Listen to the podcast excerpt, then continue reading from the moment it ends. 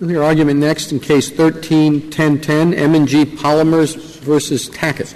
Ms. Ho? Thank you, Mr. Chief Justice, and may it please the Court. A promise of unalterable, cost-free health care benefits should be negotiated at the bargaining table, not imposed at the courthouse. In a series of cases, the Sixth Circuit has required courts to infer from contractual silence a promise of vested benefits.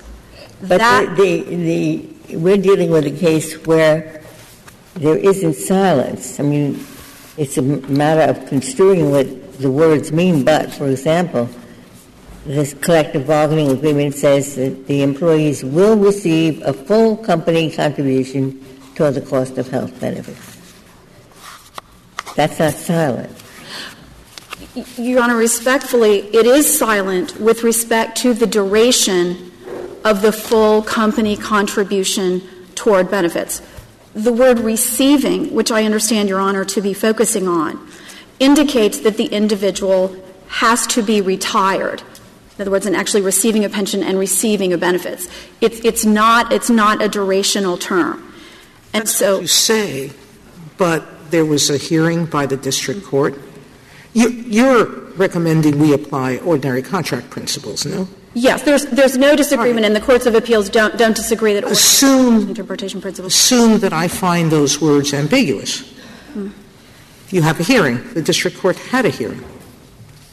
And it didn't, I don't think the district court relied on a presumption. It relied on a bevy of evidence, including the fact that your company bought the predecessor company assessing the uh, health contributions at full value for retirees.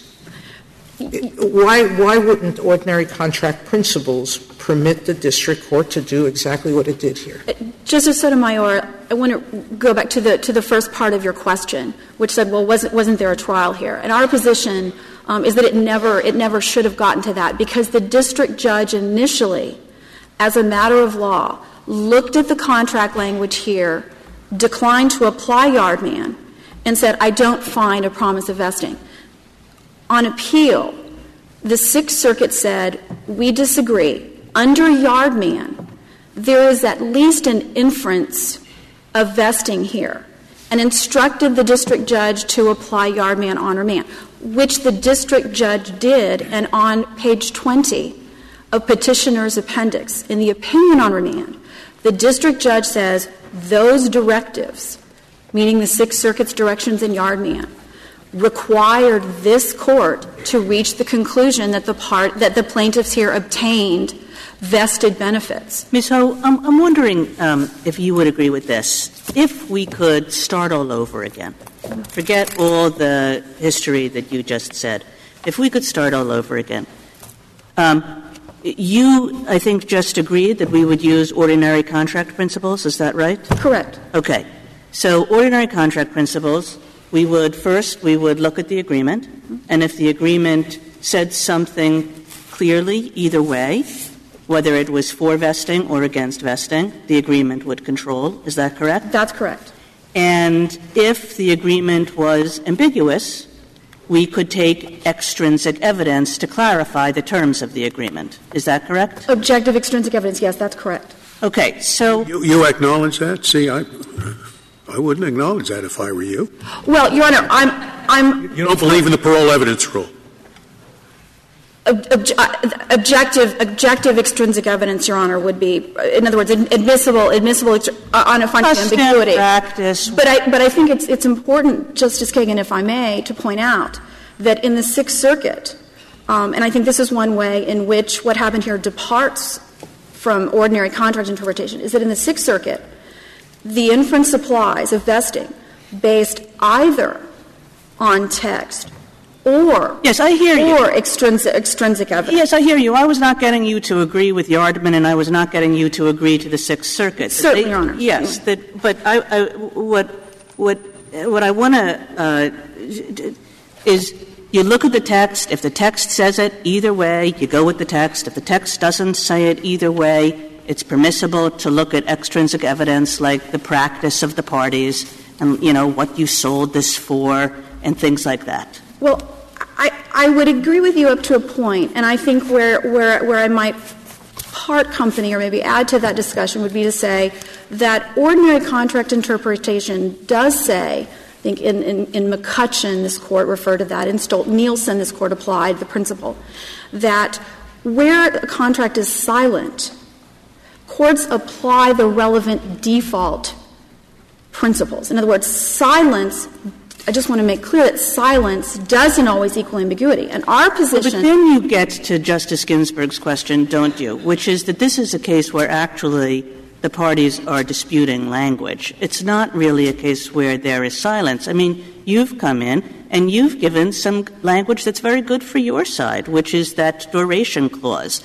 And the other party has come in and focused on the word receiving and focused on the tying arrangement between this and pensions and focused on the surviving spouse clause.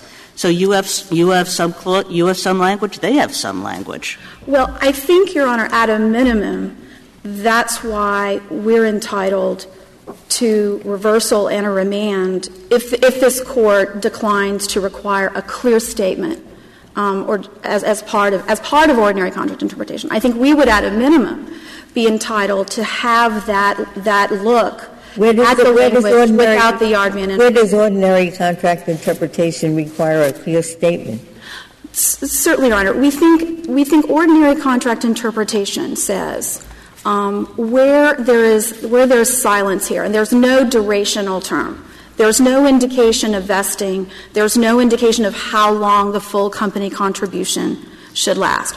The, where there is silent, silence, as this court did in McCutcheon, this court looks to see, well, what are the operative default rules that, that we assume that if the parties didn't con- contract you around. Keep, you keep saying when there's silence, and as Justice Kagan pointed out, and as I pointed out, one side says it's not silent. There are all these indicia that vesting was intended.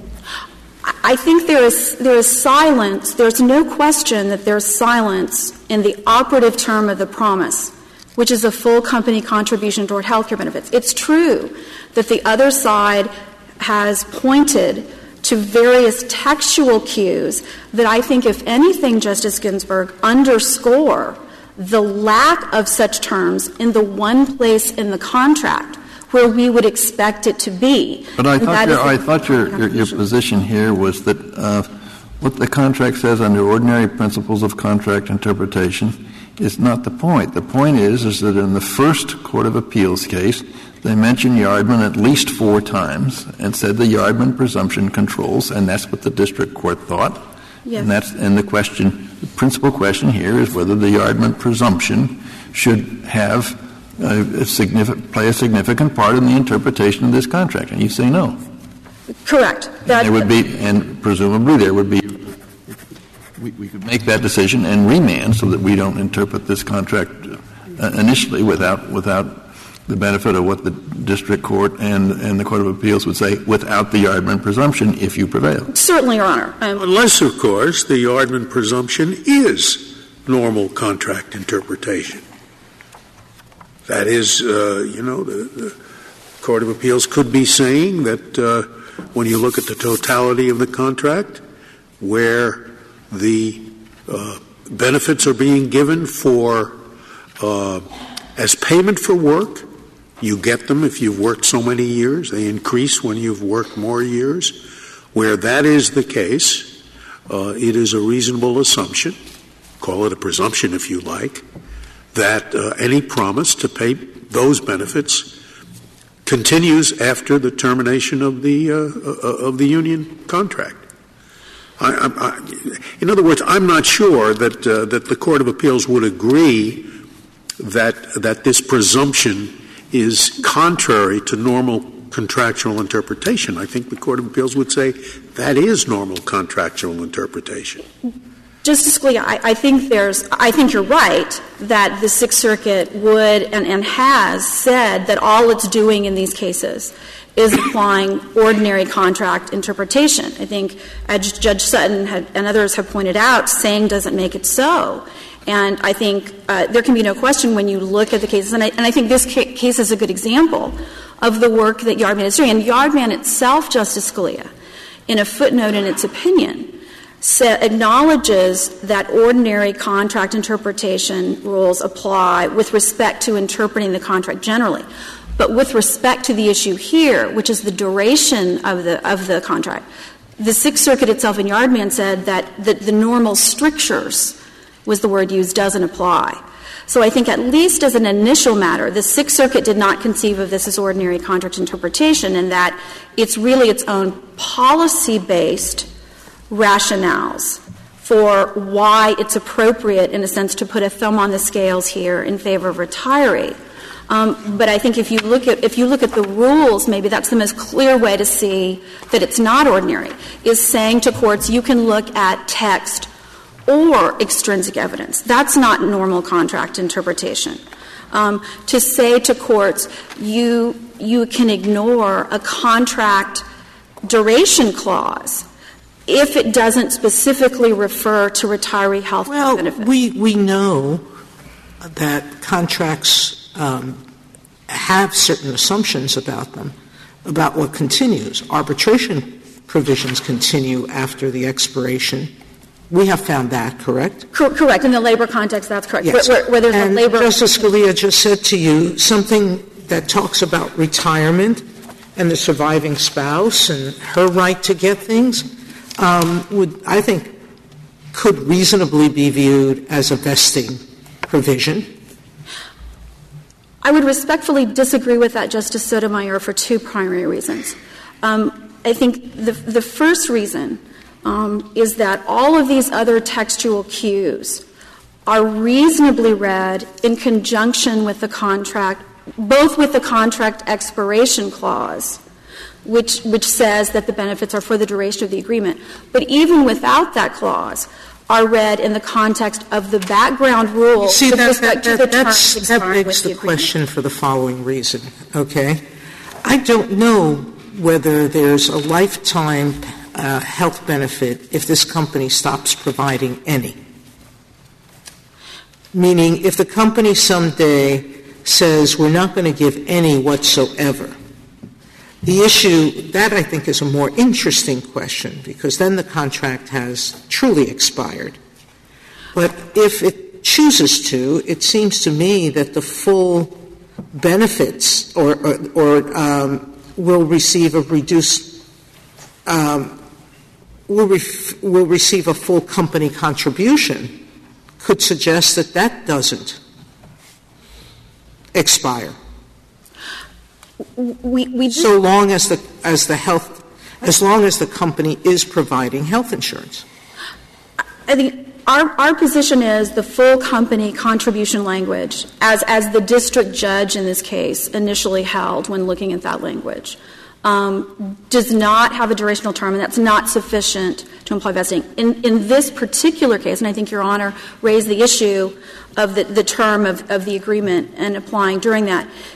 In terms of going forwards, and I just want to be clear, we've, we've never sought to terminate the benefits. And, and in fact, now the retiree benefits are the subject of mandatory bargaining and But could you, negotiation. could you have, the, the collective bargaining agreement has expired, you have your duration clause, and the company, instead of saying, retirees, we're going to make you contribute something to the health care, says, bargaining and contract expired, no health coverage at all for retirees. Under your theory, I assume they could do that. Well, under, under ERISA, where Congress said, unlike pension benefits, we're not going to require health care benefits to vest, the only way, But, but the only way to answer my question is by directly. contract. Is it your position that once the contract expires, the employer is free to say no health coverage for retirees, period? If there has been no vesting, yes. In, in this case, the company, each successor company and the union entered into a series of agreements. But you answered the question. The answer is yes, right? The company can terminate. You're saying it hasn't terminated here. It's, it's a nice company, but, but it, it doesn't have to be a nice company, does it? Isn't that your position? Uh, our position, I'm just, I'm just trying to be consistent with the record in this case, As, as a general matter, yes, the terms don't Okay. outlast, outlast Now, the terms of the agreement. What, what I would like to hear, interpretation in this you, earlier, you said there are two reasons. One was the termination clause, and second, that the contract had to be read in light of the background rule, then you got cut off. And I really want to know what the background rule you were about to refer to was. Certainly, Your Honor. I think there are, there are two background rules in play here. Um, and the first rule is that we don't normally read into silence where parties have undertaken extra statutory obligations or extraordinary undertakings. Um, we don't read those terms into silence. We expect that if such a serious undertaking as a promise of health care benefits were, for life were to have been made, that we would expect to see it. Just like this court said in the Tarrant Right. case. Well, wouldn't about we- the What's the second one, before you get cut off again? What's the second one? Certainly, and I think I think the second background rule here um, is related to the first, and that's that's the extra statutory obligation here. That where Congress has said in ERISA, it's explicitly exempted welfare benefits from automatic vesting. So if the, in other words, what's being asked for here is the exception to the rule. So we would expect to see that clear in the M- contract. Ms. Ho, Congress has said, yes, in pension benefits, there's vesting, and in health care benefits, we leave it to the parties. Is that right? That's correct. So it doesn't have any implication for health care benefits other than we leave it to the parties. Isn't that right? I would respectfully, uh, maybe I would not so much disagree as take that a step further. I think, I think it does have a, an implication here because it establishes a default rule that unless, as a matter of contract, there is an agreement to vest, then the, the benefits otherwise do not vest. And I think we would expect, applying normal contract principles, would expect to see that clear on the face of Well, but then, then you're back to your first background rule, which is like we would expect to see this if it were there. But you can, I mean, that seems, um, uh, that, that statement has its corollary, right? Which is that, you know, either party we would expect, we would expect to see if the union had won that it would say vested. We would expect to see if the employer had won, it would say unvested. And indeed, I think that there's an amicus brief in this case that suggests that um, uh, there was a survey done of all these agreements, and about 60 percent of them say quite explicitly unvested. Yours doesn't do that. So there we are. We're left with this ambiguity, and you have some language, and they have some language, and some judge has to figure it out. Well, and I think I think your your, your question raises two issues. One of which goes back to our, our previous discussion about the role that, that ERISA has has to play here. And I think if you put the onus on the employer uh, to say it's clear, you're in a, you're in a sense saying even though Congress doesn't require it to be vested, Congress we're going has said to we ask- don't care. Congress has said we leave it to them. Right, but, but there's no obligation to do it. So normally we would expect to see the obligation on the party who wants the benefit to seek the clear language, to seek the promise, as opposed to the party who doesn't. And I think if you sort of play that out in terms of as a practical matter, particularly in the context of negotiations, I think one would also expect to see the party who wants the benefit bargaining for the benefit. So I this is an important benefit and an expensive one. Why is it that in this con- that in this collective bargaining agreement and apparently many others, I don't know whether the figure is 40 percent or whatever it is, there isn't anything explicit one way or the other. I think This certainly can't be something that didn't occur to the employer or to the union. Why did they choose to leave it? Si- why did they choose not to address it expressly? I I think there, one could consider that they didn't express it uh, directly, or, or one could read the contract as saying um, there simply is no silence, as there's no promise of vesting here, because that, that is an extraordinary obligation um, for a company to About take on. retirees will receive health benefits as long as they are eligible for and receiving a monthly pension. Doesn't that sound like as long as they're getting the pension, they will get health benefits? No, Your Honor. Again, read in conjunction with either the express clause in this case or the background rule that the terms expire with the agreement, um, that doesn't indicate that those those extend. And I think what what what the Sixth Circuit has done, and it did in this case, it instructed this court that the mere fact that the retiree health care benefits were tied to receipt of a pension was sufficient to indicate vesting. I think that essentially undoes what Congress did in saying you, you, do, you have to vest in pension. You don't have to vest, in the welfare context. The Sixth Circuit essentially puts those things I don't together. think it's reversing that. I think it's, it's, a, it's an argument of, of con- contractual uh, expression, contractual intent. It says if you tie the continuing receipt of health benefits to the continuing receipt of retirement benefits, and if you know that retirement benefits survive the termination of the contract, right, you acknowledge that. It seems to suggest that, that, that health benefits continue as long as retirement benefits do.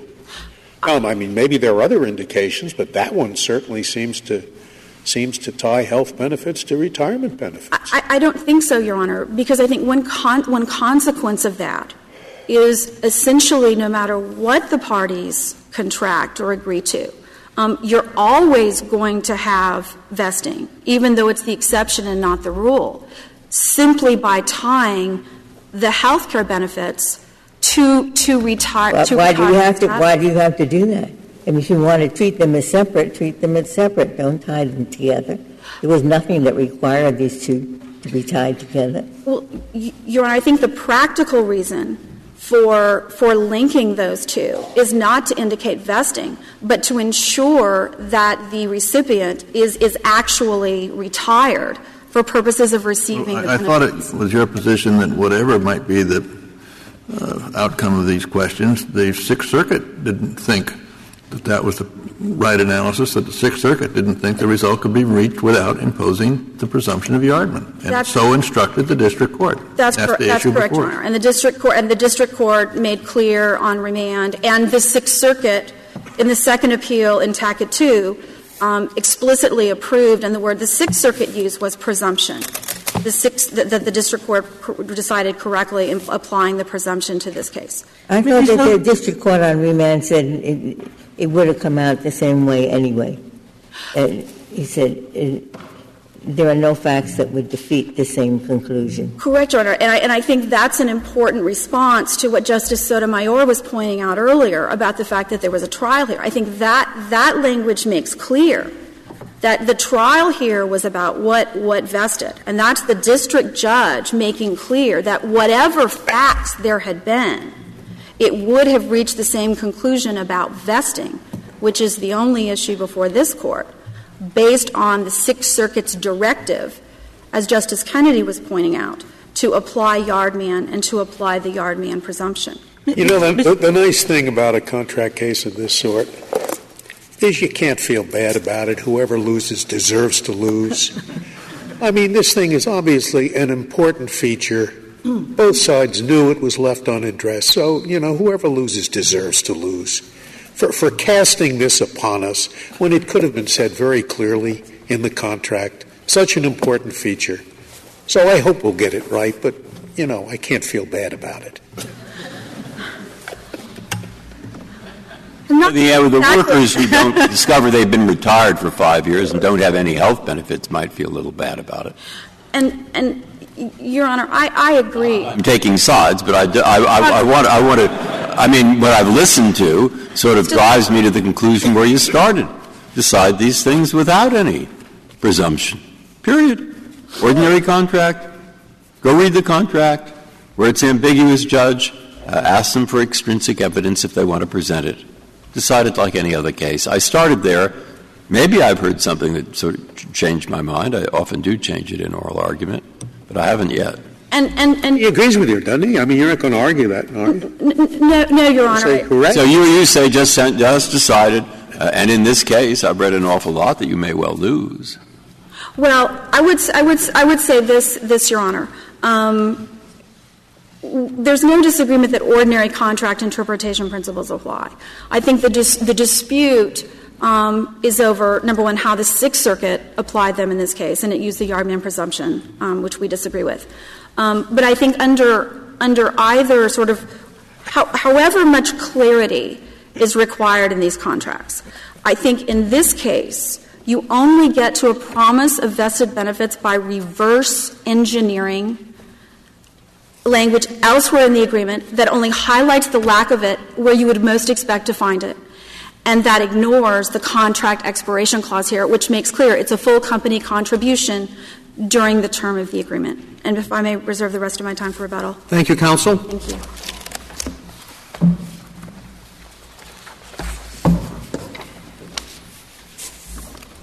Ms. Clark? Mr. Chief Justice, and may it please the Court. As the Court has so aptly noted, this is a contract dispute. And our argument is simply that contract disputes relating to retiree health benefits should be decided like every other dispute under a collective bargaining agreement to determine what the parties intended without applying any presumptions. Isn't that just what the others, uh, Justice Scalia, I tend to agree with him. I, he, he, said, he said the, uh, the other side's arguing the same thing, and, and so since both sides want to argue the same thing, maybe we can uh, just agree with them. It, that's music to my ears, Your Honor. well, maybe music, but it, it, Yardman says that retiree health care benefits are not subject to the stricture uh, of ordinary contract interpretation. And uh, I mean, that's what, what Yardman says. And so I think we would have to vacate if we're going to say apply the normal principles of contract interpretation. I have two answers to that. Um, let me start with what Yardman actually did. If you read the entire opinion, and unfortunately it's rather long, it details a number of contract provisions in that contract which the court found supported the intention of both parties to create a benefit that would last beyond the expiration of the collective bargaining agreement. There was, for example, and this is kind of the, the most obvious contrast, the retiree benefit was described with some words like continues. The benefit for the surviving spouse of a retiree was stated to continue as long as this contract is in effect. Now, the court took that, rightly so, to suggest that the retiree would have a lifetime benefit, but that a surviving spouse who was still alive after the retiree died would continue to have benefits until the next agreement. I'm sorry, the agreement, because it kept, it kept rolling forward in agreements. So the surviving spouse was limited to the term of a contract, while the retiree was not there are a number of other contract provisions that they note which very clearly supported the inference that the retiree's benefit was intended to continue. Well, I know you're saying that you win without Yardman, but but uh, it still seemed to mean something to the Sixth Circuit. I mean, and all the and the many other courts of appeals that have addressed the question have distinguished what they're doing, saying, you know, we're not going to follow Yardman. We're going to apply normal principles of contract interpretation. And, Your Honor, that was where I was getting to my, the second piece of my argument, or the second piece of my answer to your question. And that is that we believe, particularly based on the limited arguments that were made by petitioner below, that this court could affirm this decision on normal principles of contract interpretation. But if the court wants to be sure that the judgment below is in fact based on normal principles of contract interpretation, we are perfectly comfortable with a remand for that. Now, purpose. the only um, point of this that I'm unsure of is that almost all of the other circuits require either a clear statement of vesting or at least words clearly susceptible to vesting one or the other. Um, what do you, how do you stand on those two principles of statutory? Uh, number one, um, I, I, well, number two, I, am disagreeing with both parts of your, of your, the premises of. I'm, I'm saying what other. So, I think other courts have done this, correct? Well, uh, they have presumptions against vesting. Some of the courts. Some may. Skinner Engine is really the only one that flatly says we're going to ask for clear and express language. Even they will consider extrinsic evidence for the purpose of demonstrating an ambiguity. It, Skinner Engine opinion itself says that it would consider that. It just found the evidence in that case not sufficient. But among the other circuits, I count five that apply traditional rules of contract interpretation and that only say, not clear language, not specific language, but say only, we are looking, as in all other contract cases, for some language that is reasonably susceptible to the interpretation that's offered by the retirees. And that's the classic formulation. It's the one that we urge this court to adopt. And, and is, is that, is that the second and seventh? Are you saying essentially you agree with the position of the Second and Seventh Circuit? Um, the Second Circuit, Justice Ginsburg, um, in the opinion in, jo- in, Joyce versus Curtiss-Wright, um, articulated that precise standard. It then, in a kind of a summary of its opinion, used the word specific language which has come to be cited to mean something more than language reasonably susceptible. To that extent, we would not agree with the Second Circuit. As far as they went, relying on traditional principles, we agree with them. Is, is it a traditional principle of contract interpretation that if you're dealing with something as big a deal as health care benefits for life, you might expect that to be addressed, addressed more specifically? Uh, Mr. Chief Justice, I, no there are many contract provisions that are a bigger deal than this. I mean, and it is not the traditional rule of contract interpretation that the courts look to see which party had a bigger stake and punish them if their language is ambiguous. Quite the contrary, it's treated like any other issue of contract interpretation. Is the language reasonably susceptible to more than one interpretation? You, you want us to write it you, you, want us to write an opinion saying that whether or not uh, health care benefits uh, survive a collective bargaining agreement is not a big deal. No, Justice Kennedy, that's not well, then I think you. Uh, I don't understand your answer I'm to the question posed by the Chief Justice. I'm saying that there are many contract issues that come before the courts that are a big deal. This is one of them, particularly for the retirees. It is a big deal.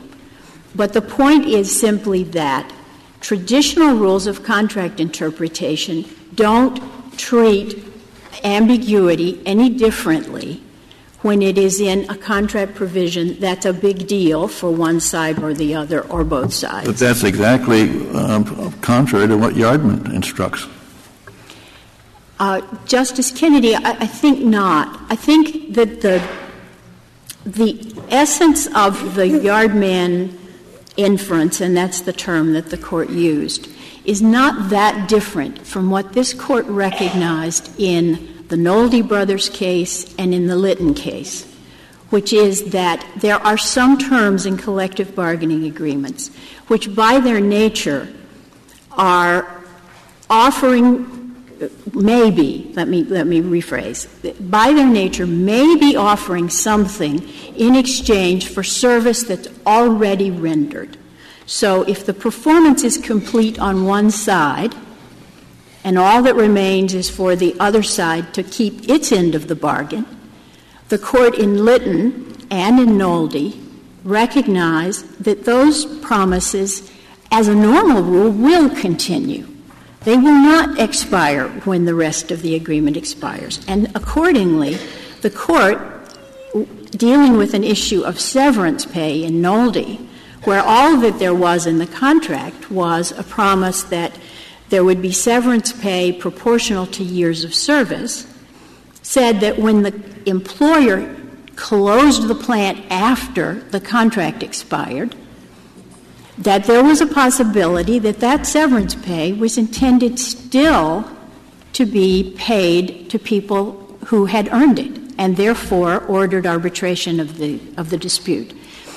In Litton, the question was whether, when the plant laid off a number of workers after the contract expired, was the employer obligated to arbitrate over the question whether seniority should have protected people in those layoffs.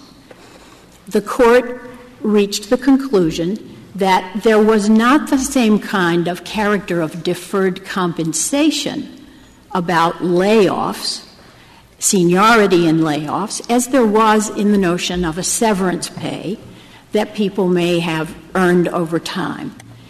So the court was ready, without any explicit language in the contract, without any presumption, to say this is an issue that has to be determined by the processes that are normally applied to determine ambiguous contract promises.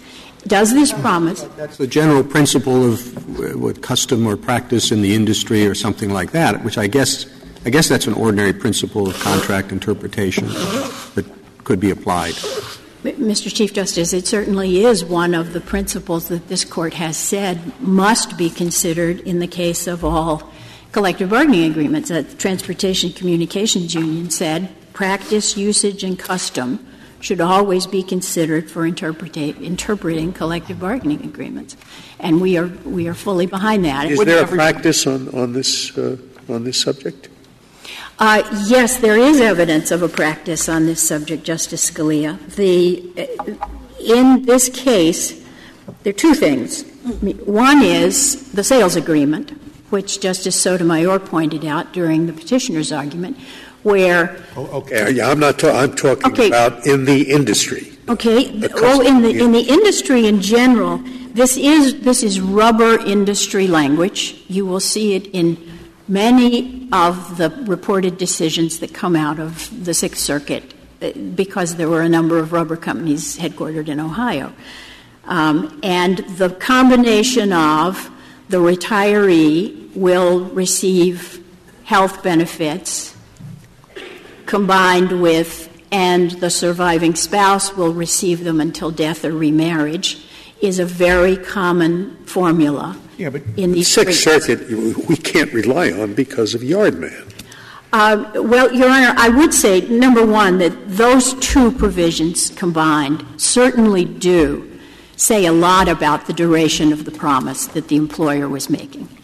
The sales agreement here specifically reflected that the credit on the purchase price, which M&G received, was calculated based on actuarial assumptions that these were lifetime benefits with no retiree contribution. This may be a, an unfair question, but following up on what Justice Scalia is getting at, um, I don't know how many others of those rubber companies are uh, requiring contributions of active employees that are different than the contributions of retired employees. Do you have any information about that? I do not, and it's certainly not in this record. So the second, the second point of practice, please. The second point of practice that I want to point out is this. The 1997 collective bargaining agreement omitted all reference to retiree health benefits for people who had retired before January 1, 1996. So, beginning in 97 and in 2000, you have a collective bargaining agreement which says people who retire 1 1 96 and after will receive the following health benefit. The record is undisputed that even though the contract was silent beginning in 1997, the employer continued to pay retiree health care benefits to those people who retired before 1997. And indeed, that liability was transferred from Shell to M&G as part of the sale. That is a point that we made. It's undisputed. Petitioner did not respond to it in any way. So we do have that kind of evidence of what the parties have done under this agreement. And is it right that petitioners' original arguments were not that they didn't have to pay these at all, but only that these uh, benefits were capped at a certain level? Is that right? That is correct. And indeed, that was the issue that on which the company moved to dismiss the complaint in the first instance. It was the issue on which the district court initially dismissed, finding that there were cap letters that limited the amount that the employer had to pay. that, when it was tried before the district court, the district court rejected all of that evidence on credibility grounds and found that based on the credibility of the witnesses, this was a lifetime obligation which everybody had understood until the employer found a way to try to reduce its costs. And ask you a question about retirees. Um, I don't know if it's an industry standard or just this contract. Are retirees eligible to vote on the agreements that are entered into by the union they are not. They are not. And is that generally true of retirees? Generally, that is true because they are not members of the bargaining unit once they retire, and only members of the bargaining unit are represented in bargaining or have any right to vote on the ratification of an agreement. And do they, um, does the union represent them in any other disputes they may have as retirees with because generally the union represents employees, active employees? Yes, it does. It is the agent, and that in the statutory term as well as the common law term, for the employees in the bargaining unit. Once an individual retires, the union is no longer his or her agent. The union no longer has any authority nor any obligation to represent the retiree. So, in, in a way, you would expect the union to give this away. Um, so, so it can get higher benefits for the people that are still in its bargaining unit, would you? That is one of. Uh, that's a cynical. No, that, that indeed is one of the things that Yardman points out. Is yeah. that is that that is a reason to assume that the parties would want to make this right. clear in the agreement. Right. And and in fact, I, you know, to to be clear, there are agreements in which the union and the employer agree in advance that the retirees will have these benefits until and unless the union and the, the, employer bargain something else. And that's just a different species of contractual vesting. There is a condition, it's imposed at the time of retirement, the benefit is paid consistently with that condition. Um, there are at the opposite end of the spectrum agreements, and I tried a case in which this was the this was the understanding. When the retiree went out the door, that package of benefits was exactly what that retiree was going to have for the rest of his or her life. No changes permitted by any means whatsoever. And, and so the, the span and the spectrum of contractual vesting in this area is very broad. And our point to you is to say there is no one size fits all solution here. It is what the parties agreed to. And if there is ambiguity in the collective bargaining agreement, as there plainly was here, with provisions that could be read on each side, then it goes to the processes which the common law has established over hundreds, if not thousands, of years to say we're going to consider the entire agreement. We don't compartmentalize some other provisions in the agreement and say, oh, wait a minute, they don't have anything to do with this. If they give a clue about what the parties had in mind with respect to the retiree health benefits, they must be considered. They must all be put into the mix of what the court will determine. Is, is, one of is one of the ingredients that goes into this mix the background rule that I, I thought the friend would bring up, and that is it is the normal rule in contract interpretation that when the contract expires, so do its terms. If you start with that, contract expires, all its terms expire. Uh, Isn't that? This court addressed that in Litton, and the clear ruling of the court there was that Exceptions to that rule are determined by normal contract interpretation. Well, what about the arbitration context of Litton? I mean, the idea is, well, of course it doesn't expire because you might have disputes, particularly disputes going in connection with the expiration. So the idea in Litton that the arbitration requirements continue really can't be Uh, applied outside that context. Certainly, to the extent that Litton says we're going to presume that the arbitration promise continues, that does not apply here. But the second level of consideration in Litton, you know, so the first question was the court says arbitration, we're going to presume it continues unless the parties have made it very clear that it doesn't, so that it can kind of clean up all the disputes under the parties that, that the parties have. But then the second layer was is the particular contract provision in dispute here, there, the seniority provision that I mentioned a moment ago, the kind of contract provision that we believe may have some post expiration binding effect on the employer. And the court contrasted Nolde, in which it was severance pay, noting that that was in the nature of a deferred compensation claim, and also pointed out that if a particular contract right may be deemed to have accrued or vested while the agreement was in effect, it would normally remain in effect. So is this the language you're referring to? Exceptions are determined by contract interpretation?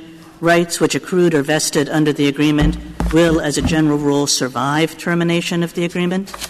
That is one of the passages that we're referring to. We're also referring to a passage on page 203 of the Court's opinion which says a similar duty, i.e., a constraint on the employer after the expiration date, the sentence before, may arise as well from the express or implied terms of the expired agreement itself. Express or implied. Could I go back to something that you said earlier that I uh, wasn't sure I understood from reading the briefs? You said that this was a standard form contract that arose in Ohio for rubber companies. Is that right? That's close. I mean, the rubber industry bargained as a group. There were a number, and there were pattern bargaining, which is common in a number of industries. You know, one large employer might be the lead company in a round of bargaining. And Goodyear was involved, as you know, in the early contracts here. So there's a bargaining with one big employer, and it sets a pattern. And then the other companies in the industry bargaining with the same union may adopt that pattern. And that goes for wages and, and all of the economic terms of the agreement, as well as benefits and working conditions and everything else in the contract. This language about retiree health benefits shows up in a large number of the rubber contracts and because they were headquartered in Ohio, uh, not to be surprising. They, they and, and, did these contracts arise before or after Yardman?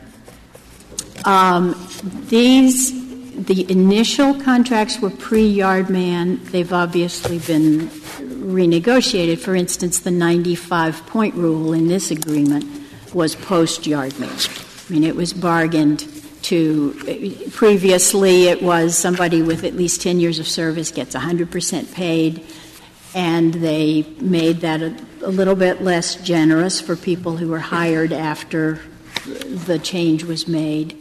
They adopted the 95 point rule with as you know it's proportional to that for people with less than 95 points in age and service.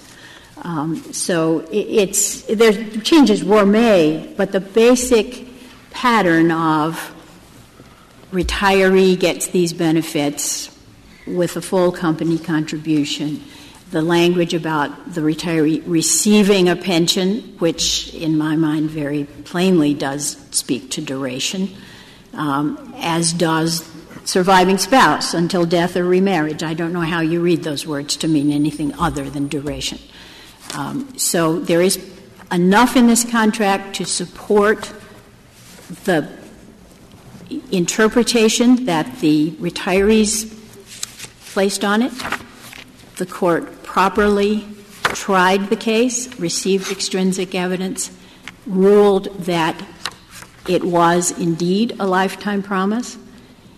If this court has any doubt whether traditional principles of contract interpretation were applied without presumptions, as I said earlier, we would be willing to welcome a remand for a determination under traditional principles of contract interpretation. If the court has no further questions, I believe that concludes my argument. Thank you, Ms. Clark. Uh, Ms. Ho, you have four minutes remaining. Thank you, Mr. Chief Justice. Um, three points.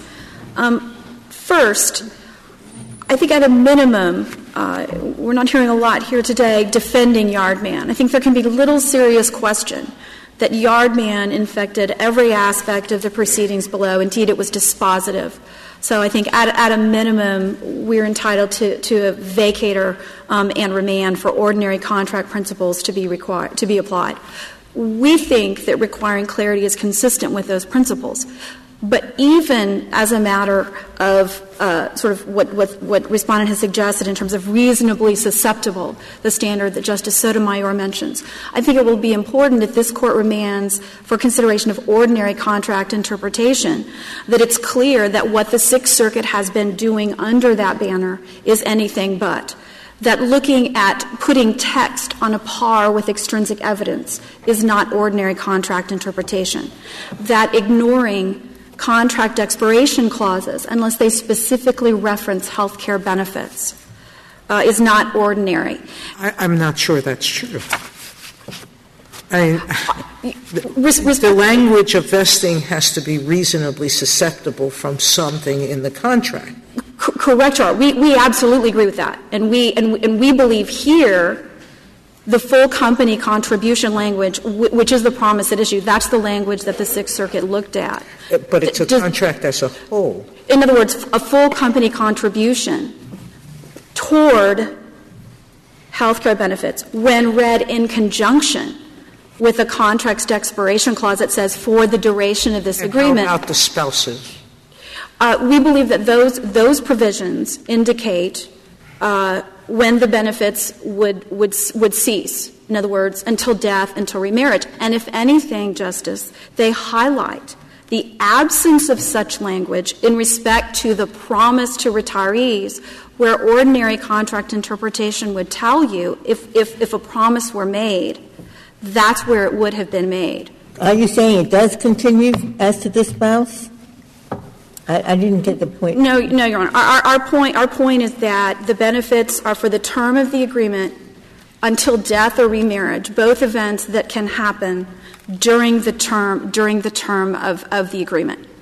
And, and in all events, Your Honor, that's not language that the Sixth Circuit looked at or considered in making its determination here that the benefits vested based on the Yardman presumption and, and inference.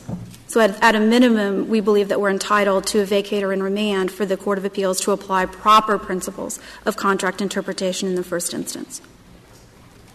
If there are no further questions. Thank you, counsel. The case is submitted.